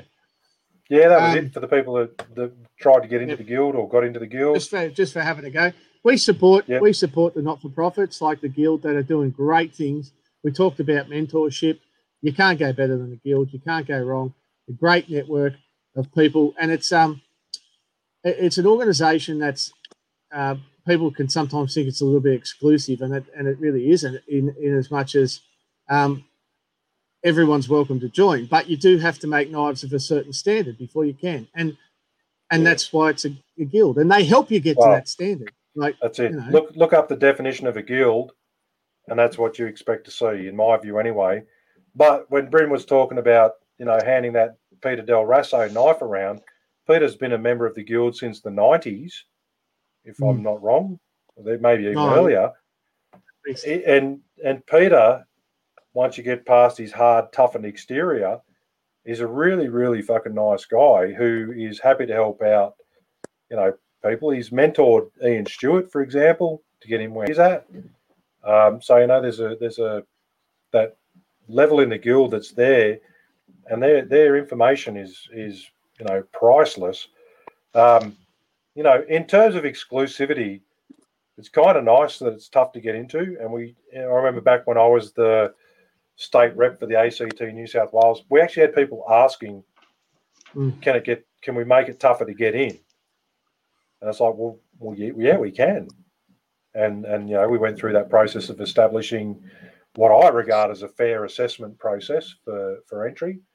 Um, it wasn't so in- much in- about making it tougher. It was it was making it the same Repeatable. everywhere. So everybody yeah, repeatable, uniformed and repeatable. repeatable. my background in training and assessment, mate, if it's not repeatable and you can't take that and transfer it from here to here, it fails. And I was talking to someone about the guild assessments and the past processes where, you know, if I got up in the shit, someone might fail, and someone got up in a happy mood over the other side of the, the country, you know, they might pass. And now it's it's you remove that process of uh, you know the heartstrings attached to it and everything, and you just go by the assessment. Yep, You check tick it box. off and you get tick, a tick, tick, score, tick. and then they, if your score adds up to the right number, you and it's if- only fifty percent to get in. yeah, fifty percent for your for your probationary, and you know people like bloody Anthony Kittle that just scored a clear run of twenties. You know, there's a bit of work involved, and you, and you want to put your best work forward, your best foot forward, as they say. But it's definitely, um, you know, look, I've been around the guild. I'm still only a, a, a new member. I've been around it for for a few years, and I've seen it sort of take a bit of a slump and a bit of a hit. And I can tell you what, it's on the right foot forward now, and and I think the direction the guild's taking now is much more positive, and it's a bit, you know, it, it's a lot more promising for the members and potential members to look at getting into. And we've got a part-time employee now. She's doing a day a week to handle all of our Yeah. administration, which is which was where we let ourselves down. Uh, to be frank, Yep. we let ourselves down in administration because it's all volunteers. But It was now all that- volunteers, we're that's moving it. Through that, we're moving through that. We're moving on to another level. So there's the guild, there's the Knife Art Association, and um, and and yeah, that's all I want to say about that. Fair enough. I got On a note with um, assessment with knives, I haven't tried to join the guild. It's something I want to do in the future. A big thing for a new maker, and this is a big thing for myself, is to learn to take constructive criticism. I guess is the word. Yeah, You know, um, exactly. and it, it's a hard thing. The sooner you accept it, the better your knives are going to get. There's a lot of very high end makers out there that will help you and give you some tips, provided that you're listening and having a go. But be patient with it. You know, it was a Yeah. long, easy 12, 16 months before I worked out who was who and before people had even talked to me. And when they did offer me some feedback, they soon tell whether you attempted what they asked, and even if you failed it and couldn't get it, they can see that. If you're not having a go at Yeah. it, being honest with yourself, they're going to tell you to piss off pretty quick. But to have some top end makers take the time to give you a bit of a hand, it's a pretty big thing, eh? It's a it's a big shortcut in your knife making. It, it Yeah. really is, and and it, Yeah. it goes for whatever you make. Like if I make barrel knives, none of the guys I speak to make barrel knives, but they can look at my knives and they can see faults and flaws that maybe even I haven't picked up on, and they'll not just tell you there's a flaw here, but they'll say, "See, what I would do there, I would do this, this, this, and this," and you go, "Oh." And you know, as you said, next level. You're on the next level straight away. But And don't the be an newer asshole. makers- Those- and the point that I was making, Don't be asking. Yep. yeah, well, Jay Cross just put on there, don't be an arsehole. Uh, the point that I was making before is there's only there's only a very small handful of people that are full time knife makers in Australia. Everyone else has a full time job, or at the least a part time job, and knife making's a hobby. And if they're really good at it and it's a part of their part time or hobby pursuit, you know, and they're offering their their invaluable advice, take it on board. Don't shove it back in their face. You know, get a bit of advice from someone and, and then do something completely opposite. I guarantee you, they're not going to offer advice to you a second time round. Not Kev? saying, you know, and, and most Kev? people put caveats. Oh, hang on. Is Kev, it what's that? really? What's Is it? it- What's that say? Knife maker. With a lot to learn. Timmy, oh, it's Timmy. He's a handful of trouble at every Timmy, turn. what's going on? Timmy leaves the Gamaco Artisan Supplies. and goes up into the Trying to be cool, he's number one. He joins all his friends Knife making down under podcast. and he's always having such a lot of fun. Timmy, it's Timmy. Seriously, that's got to be the world's most kick-ass entry for anyone. I and he's always best. having such a lot of fun. It's Timmy. Timmy's Timmy. I, I'm not going to give away anything other than to say Timmy is about to go live. uh, Well, not live, but on national TV. Enough said. Keep an eye out, guys, for those guys that watch TV. Uh, I know it's a dead format, but anyway, it's still good. Timmy is about to be doing his thing on television. That's enough. We won't say anything more. Yeah, Timmy, what date? What date? Uh, Sunday, It's on Sunday. Sunday So night. flick through the ch- Sunday night. Sunday night. Yeah, Sunday night. What's on Sunday, on Sunday night? night. What's on Sunday night? I didn't. There's a I show on didn't. I didn't night. think they showed. I didn't think they showed Wiggles at night time. Forged in what? Is play school still going? Forged in play school. Yeah, I, I that's the thought he was one. on. Wiggles No, is still Wiggles. Get in on it, Bryn. Get on a Bryn. Give him a fucking serve, mate. yeah, come on, Bryn. Don't go. Don't, go your order wrong. mate, I can't. I can't, mate. Save my ass for the hammering. How are you, Timmy? I'm good. How are you, Bryn? yeah, Bryn, good, Bryn, he saves he saves my ass every day. So. what time? Uh, what channel? Uh, not, 60, not 60. Can we say? Is it that other one? Is it? Is it? Is it that other show where the? Forged in what? Okay, no, that's enough said. Enough said. Can't can't reveal too much. Can't reveal too much. It's Nah. top secret. Non-disclosure. Non-disclosure agreement supply. Yeah, everyone's got to Watch sign in what? Sorry, What channel? don't know. Don't know. Some some bloody station. Some bloody station. Yeah, Yeah? Some it. bloody That's it. station, some bloody show, Yeah. Forged in Timmy Okay, I've gone too far, haven't I, Timmy? All right. Yeah, sorry. you revealed it all. You revealed it all. I know, The, the it's all over. Everyone knows now. That's all right. Oh, God. Lee got it right. Australia's Australia's most most wanted. wanted. That's it. so, Timmy, tell us what's going on. What's happening in in in the in the world of Tim? In the world of Tim, I just got home from rock climbing. It was fun. Rock climbing. Yeah, I know it. At nine o'clock. Who goes rock climbing at nine o'clock? I, I you know, used to. I used to do. I used to do rock climbing Mm. before I bust, busted myself freak. up, and I did an outdoor, about a seven pitch climb outdoors at night, and by fuck it was unreal. Except when I turned the torch on, and there was a huntsman about as big as my hand, about three feet away from me, and I'm an arachnophobe, so I turned my torch off. And then I was like, no, no, fuck, I better look where this spider is. I turned my torch back on and the spider wasn't there anymore. Oh, Way to go. I climbed up pretty fucking quick. Got to do rock something. climbing's awesome. Well done. Forged in Parramatta. Yeah, forged in Para. Parramatta. Is is that is that the show that you have to forge in the flame where they cook the kebab?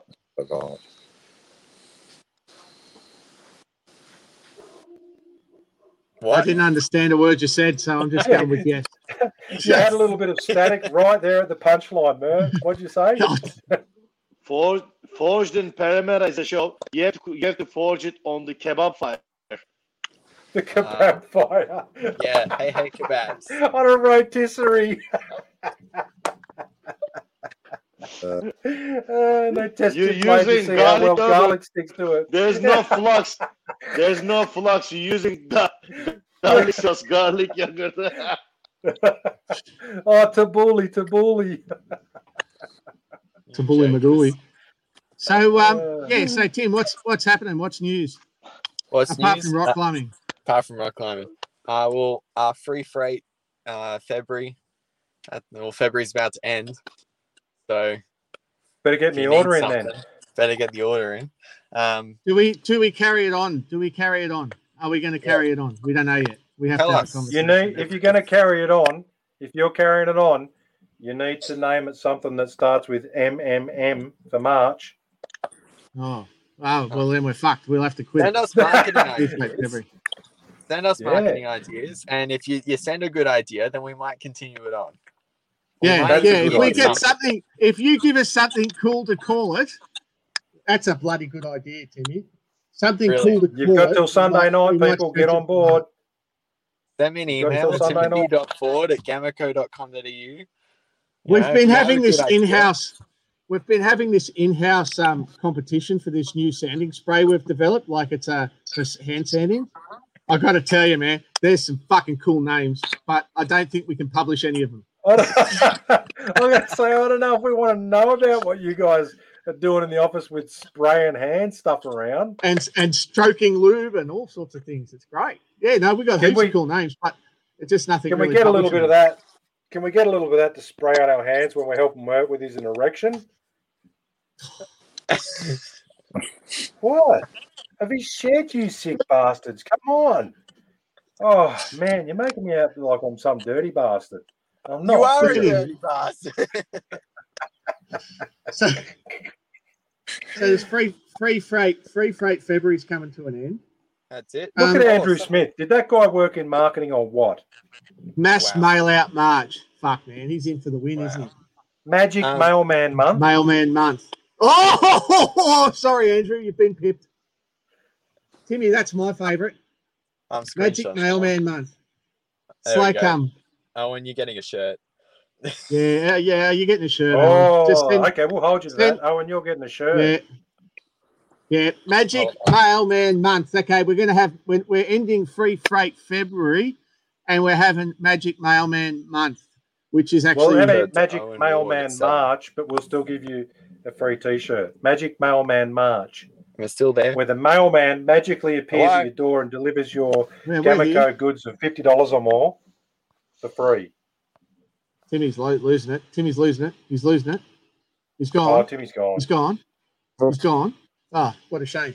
No, that's a good idea. Now, there's that. While Timmy's disappeared, I just wanted, I had Dean, some notes. Dean, in- I've got to No, show notes. What's Dean doing? March mail call done and done. No. Yep. No. So, um, Oh, Debbie's back. I wanted to talk. I wanted to talk about the knife making down under group. We've got five thousand six hundred odd members now, and we really, we really just sort of started the whole thing as a bit of a joke, and so we could talk shit, and and now it's sort of getting a bit serious. We sort of. Yep. I, I spoke to the guys today, but if you guys out there have any good ideas on how we can just you know build the community, stuff you want to see us do, competitions, um, shit like that, then get in touch with us, and and we're all we're all ears to actually start doing something with the group now. Because well, five thousand six hundred people is a lot. Yes. Yeah. And let's just go while we're on the topic of the knife making down under group. Let's just go on to the fact that it's now got five thousand six hundred odd members, a very small handful of moderators, and what appears to be an increasing number of people being fuckwits. I'm happy to say that. No, I'm happy to say it. Fuck it. I'm happy to say it. There's a there's a small group trying to moderate this stuff, and there's plenty of groups out there that accept people being fuckwits on these groups, chiming in with just bullshit just to fucking get a fucking jib out of someone. And the, the line's been drawn in the sand in the last couple of days with some of the shit that's going on. And what it's going to come down to pretty quickly, we only have one rule. We've had a pretty loose group rule, which is don't be a dick. Yeah, that's It's- that's hey, interpretive that's however not- you want to take That's it. not that's not loose. That's tight. That's tight. Uh, yeah, It's easy to understand. Even don't be a dick. Yeah, don't be a dick. We want the group to be an informative group where people are happy to put up content and not be harassed by people being fucking dicks. And the tolerance has been pushed. And if you're on there now being a dick, you, you're going to get dismissed. You're going to get the ban hammer swung and you're going to get out of there because you're bringing the place down. And really, no one wants to put up with your shit. You've heard it. Banning banning banning dicks is kind of like playing whack a mole, isn't it? the whack a mole hammer's going to strike you down on your dick fucking head and you're going to be gone. Um, we've added a couple of moderators to the group. We're not going to name names, but there's a couple of moderators to the group to give us a hand sorting shit out. And we have told those new moderators, you know, it's not a vote. Don't bring it to the attention of the other admin. If you think someone's being a dick, done. The group oh, is Oh. good for the most part, the group is good. We're getting good content posted up, and we like to see it. And and we're getting a whole heap of posts up there with stuff that people are doing. What we don't want is the antagonistic crap that people throw in mid post just to get a job out of people. That stuff's going to go out the door pretty fucking quick. I don't tolerate it any longer. I've had a fucking gutful, and I'm going to start fucking blocking people and banning people, swinging a bit of fucking moderator power. See you fucking later. Anyway, onward and upwards. So build the community. Build the community. Yeah, Knife making down under knife making down under hammerings. Um, invite us to your hammering, and if COVID allows, we can get to your hammering. We'll go there. We'll do some interviews or something. let's let's do let's use this this uh, what we've built here for um for badassedness. And I don't even have any ideas. I don't I don't really care. Just let's do shit. So if you think of something cool uh, that you want to see on the group, and you think that'll build the community and it's good for the industry, um, then then let's do it. That's that's what we're about, right? Yep. Oh, it's a page. It's a, it's that page is sort of an extension of this podcast. Uh, that's what we created. Like Corin was saying, we created as a bit of a joke, but we created as as an extension to this podcast where we get the listeners and their friends and everyone else on board. Post up your knives. We've got some really fucking talented knife makers that I've noticed posting less and less, which is really disappointing. It's disheartening to see, um, you know, that, that quality of knife that's being made not coming up on that page, and they've probably had a gutful too. So, uh, you know, just keep that in mind, guys. It's like there's plenty of sites out there. If you know you want to go and be a dickhead, jump on board. There's do plenty of pages Anyway. Timmy's back. Um, Timmy, but like, yeah, we'd, we'd like to get Timmy on board now to tell us the weekly specials. Mammoth March. Monday Madness Mailman moment. Oh, knife making down under shirts. Get your knife making down under merchandise. Supports the show, pays for StreamYard, lets us just have guests, and do what we do. Yep, this the shirt's available. Um, one thing that just showed up, and maybe I'm not supposed to say this, but one of the containers that's been stuck in the states Uh, finally arrived today. it was due What? on it, it was due in the first week of December, and it turned up today. But anyway, I'm happy. Wow. I'm happy. What's in it, Tim? What's in it? I'm happy. Tell Kilns. us what's in it, Tim. There's kilns in it. There's steel in it. There's oh, it's bloody brilliant. Ferric, It's ferric it's chloride. chloride. Very. Shit tons, shit tons of ferric chloride. Tons of ferric Shit chloride. We've got Shit special tons. bottles for it. It's amazing. Yeah, we're even we're even going to supply it with instructions. No Hey. way. You heard it here first. On the heard it here bottle. On the bottle. Craziness. Madness. even. I got it wrong, guys. is Apparently, it customer, was that's customer December. service. That is customer service like I've never heard of before. run out too, guys. It was June, November. There was delays before it even got sent. But anyway, it's here now, and the second one's coming soon. The second one that was sent, um, yeah, about it was sent about a month after it is going to be here. Oh, have we lost Brent? Uh, he's Oh. given up on us. Oh, okay. No, fair enough. He's probably. Yep. Mert, did you say your batteries are about to run out?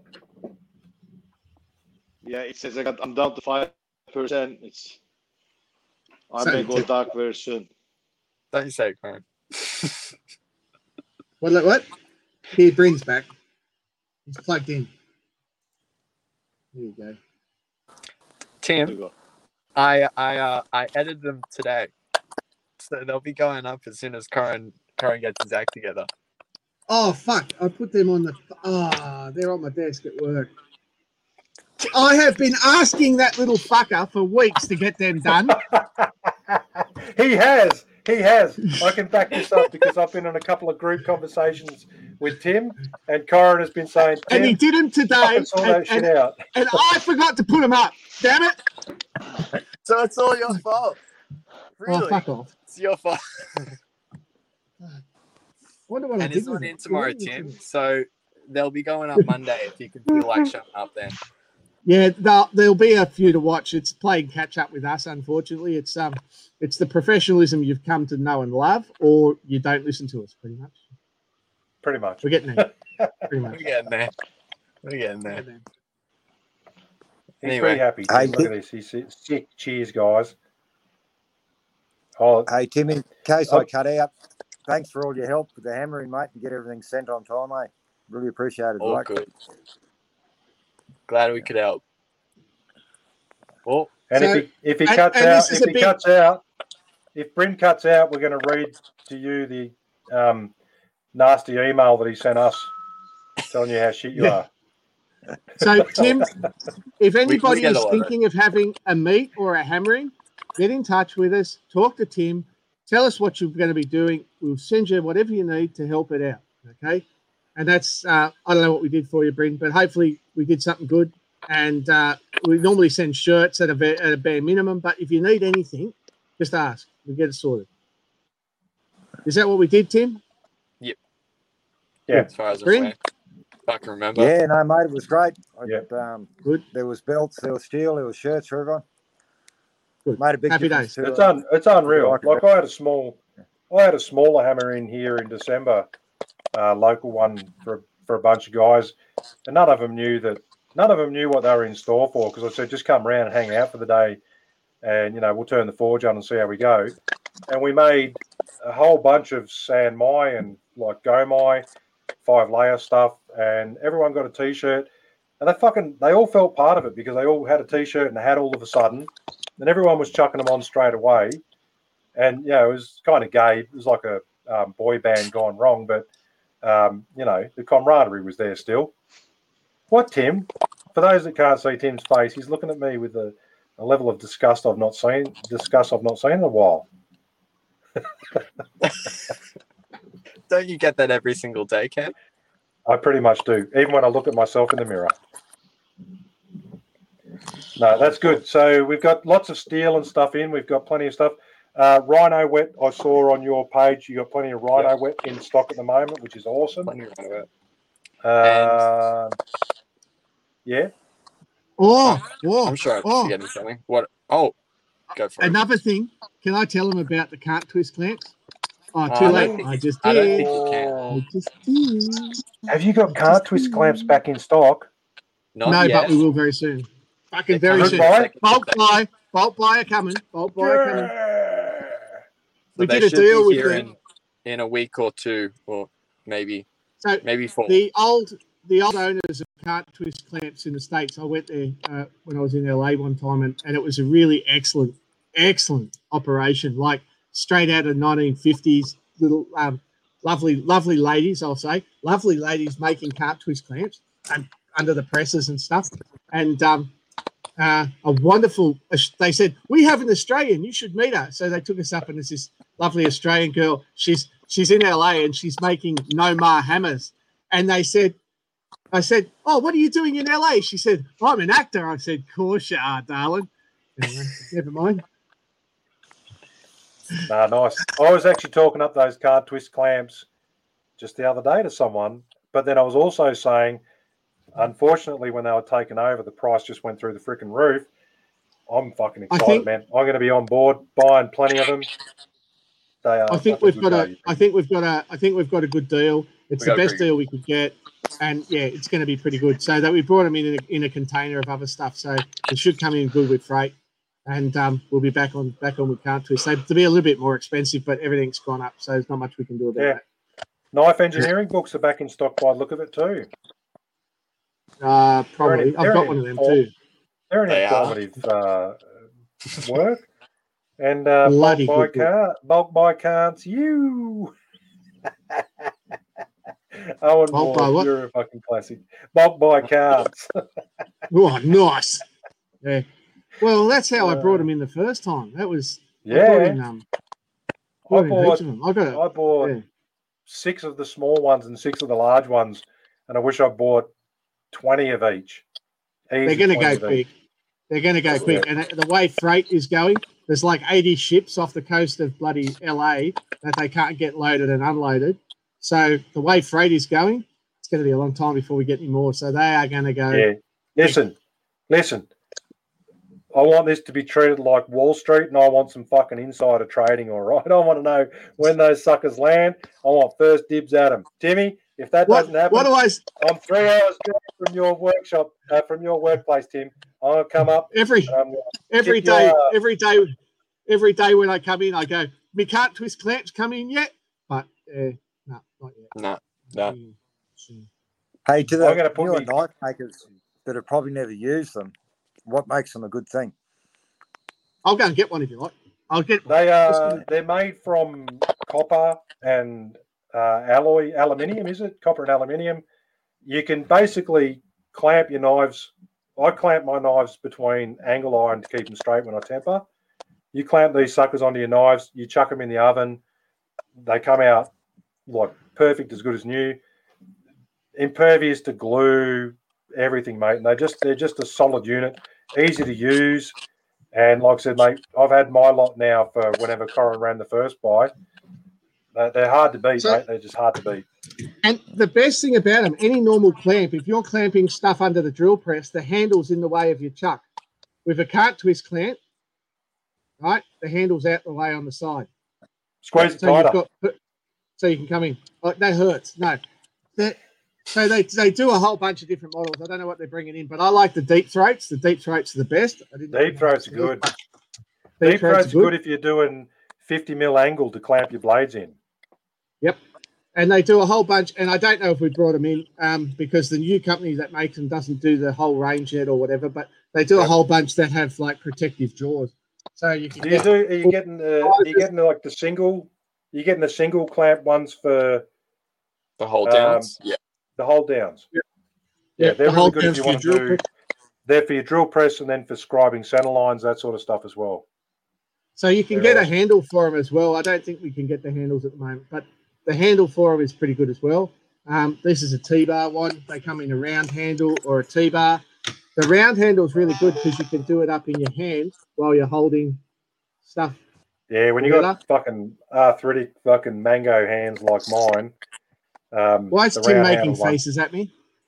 Oh, just No, he's laughing at he's laughing at me because um, Mm. Ian said we'll sort you out, Kevin Slater, even if Tim Ford doesn't. And Jay Cross has got a little bit upset gone, for fuck's sake, I bet you do. I think he said that to Corin liking the deep throat, but all right. Oh, I missed that. What's wrong with Okay. what's wrong with a bit? Of, anyway, I'll show you a movie later. Anyway, No, no, we know, so we know, we This- know who the lead for Mert's erection's is going to be. But the real the real good thing about them is, um, yeah, everything's copper plated. So if you use them for welding, the slag and shit doesn't stick, and um, Yep. they, they torque up really well. But the best thing for me is under the mill or under the drill press is the fact that that handle's out of the way of my chuck. Yep. Like every other clamp I've And- got, it's just in the way. And if you do the block grinding method on on your um, Shopmate 48 with the big table, if you put them with the clamp attachment forward, they don't they don't get in the way of your um, arm on the Shopmate 48 either. Yeah, right. Like, yeah. So they're, they're just Very a versatile little clamp. Um, and you can never have too many clamps. Yeah, No, They've the always more clamps, the better. yeah. We've got we've got heaps of stuff a coming in. There's clamp. there's a bunch of other exciting things in those containers. Um, Oh, Timmy, stop we're it! We're just you know teasing you now. Yeah. Yeah, Yeah, we better be just spraying gonna it for bugs because I'm going to be all over those containers. Oh, you don't know how much that costs when they fucking do that. Don't even joke about it. Every year when we have the stink bug season in California, the containers get sprayed. It's like a thousand bucks. Fucking boom. Spray your container with Boom. Fumigard to keep the bugs out. Anyway, Yeah. Anyway, horrible. plus all the the customs fees we just got slammed with for no reason twice. Yep. But anyway, So it was that's besides the so- point. something like eight thousand dollars in customs fees. Yeah, Tim, Yeah. there's a question for you fucking great. on the screen right now. Brad, we sent them straight back. There may have been a few missing. They went in Corin's office.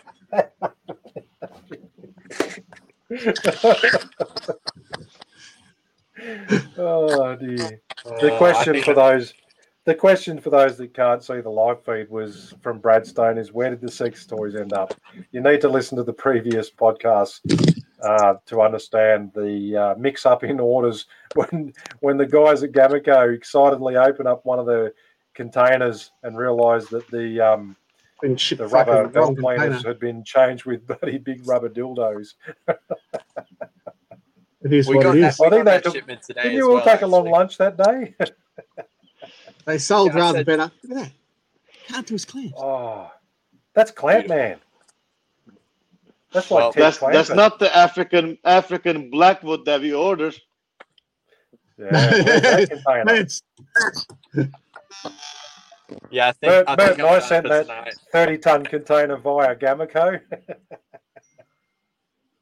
That's fine with.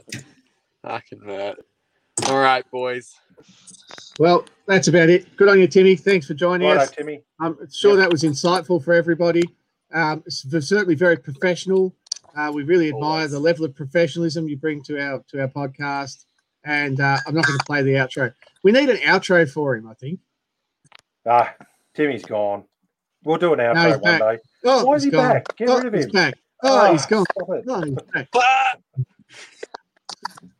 Making us bloody feel Timmy sick. Use my use my good night sweetheart for the outro.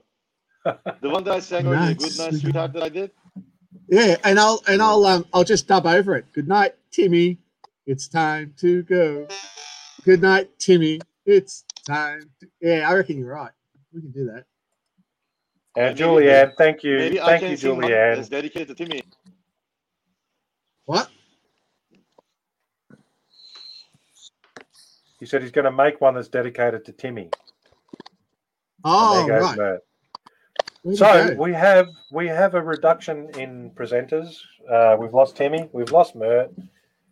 Our guest for the evening, Bryn Bafu Bafu from from the Facebook groups. Um, thanks, mate, for coming on board, talking to us about the um, logistics behind running a or organising and running a hammer in, um, the highs and lows of that. The fact that you're going to look at doing another one suggests that you know, as we suspected, it's an addictive process and it's something that's not going to leave you pretty pretty quickly. That's for sure. Um, and a bit about your background as well, which is pretty cool. Um, you bring guests like yourself bring the standard of our show up significantly, so we love having you guys on board. um, No, good, yeah, good to be on board, guys, and have a Yeah, chat. good, good, good to have you, mate. And I look forward to hopefully seeing you again uh, very soon. I believe there's another ham- hammering coming up, Luke Bergman, Bergelman's, and um, I'll be heading up to that if COVID allows in um, in autumn. So that'll be good. Catch yeah, right. yeah, Yeah, okay. I want to go. I've got to go up and see my mate Neil, and um, and it'll be good. Uh, happy days. Cool, cool. right, Thank you very much, gentlemen. Thank you, everyone. Thanks, everyone, for We'll signing in and listening to us. Um, we'll be back in two weeks' time, hopefully with more exciting stuff to talk about. Uh, in the meantime, like I said, jump on board to the Knife Making Down Under page, post up your work, and keep everyone, um, you know, informed of what's going on in the knife making world. That's where a lot of stuff happens. And we And want to see if you get some people being dickheads, just click the report post button, and you know we'll we'll get onto it. Before I see go, it. yeah. before I go, I'm going to just show a little bit of a. I've got a bit of an NDA, but I'm going to just show a the 12 second second clip of what I was doing last week to a poor little house. Did I show you? Well, it's up to you if you want to put that out there, but it's kind of exciting. It's only a little. It's only a little clip. It's only a little clip. I'll see if I can, Everyone, watch. see if I can If watch you're it. Watch it. on, Don't blink. watch, watch, watch, watch, Don't watch, blink. watch. Just just wait up. I've got to find the appropriate um the appropriate sort of video. Bear with me. Not very good at this whole flying the computer thing, but bear with me. All on. That's, that's the sweet sound of all on. I'll just uh, figure out how to get that onto the other screen, and then I can share it, and then it's not going to work for me, you bastard. I'm over this, Kev. Why can't computers just like do what you want them to do? You Seriously. you gotta hit share and then something. Here we go. Yeah, it's coming out. Here it goes. It's add to stream. Yeah, Here we go. watch this, everyone. Here we go. This Here we go. really Here we go. Here we go. exciting stuff. So we're going to go to a thousand, 1,100 litres of propane per minute. 1,100 litres of propane per minute. Here it comes. Here it comes. One more row to come on. One more. There she goes. 1,100 litres of propane per minute. That, my friend, is fun. Have a nice day. Have a nice day. Take care. Gassing it. Gassing it. I burn more shit like the barbecue. Yeah, this time we burned two houses. Two houses. But I've got a I can't make a stupid YouTube video because they made us all sort of promise we were non-disclosure. And I just got away with that. So yeah. Um, I'm going to just, Brad Stone, next back, batch of shirts. I'm going to put a plug up, selfless plug. I'm about to put an expression of interest up for my Grind Monkey t shirts. I don't know if people have seen the Grind Monkey. It's the safety logos with monkeys. Hear no evil, see no evil, speak no evil. and I'm going to put up an expression of interest shortly, um, and take some orders and get some shirts posted. I'm using a local, a local Canberra provider, so the price is make much cream on top. Uh, so I'm going to put up expressions of interest for the grind monkey stuff. Uh, they're cool Two. to have. X L. I Two. can get up to five. I can get up to five. Yeah, but I've lost weight. Look at me. Yeah, I know I stopped you. Drinking. looking good. I'll put them up, Mhm. folks. I'll put up. They're going to be individual T-shirts with the each of the logos. There's no minimum. I don't have to do a minimum. I have a minimum setup fee, but I don't have a minimum print. So I'm going to put up the things for about a fortnight. Um, like I said, I use a local person, local business operator, um, who's just getting back on her feet after one of the shops she uses for doing something with the screens. Something happened, and Douglas is Douglas is good. get Look at on it. this. what's that?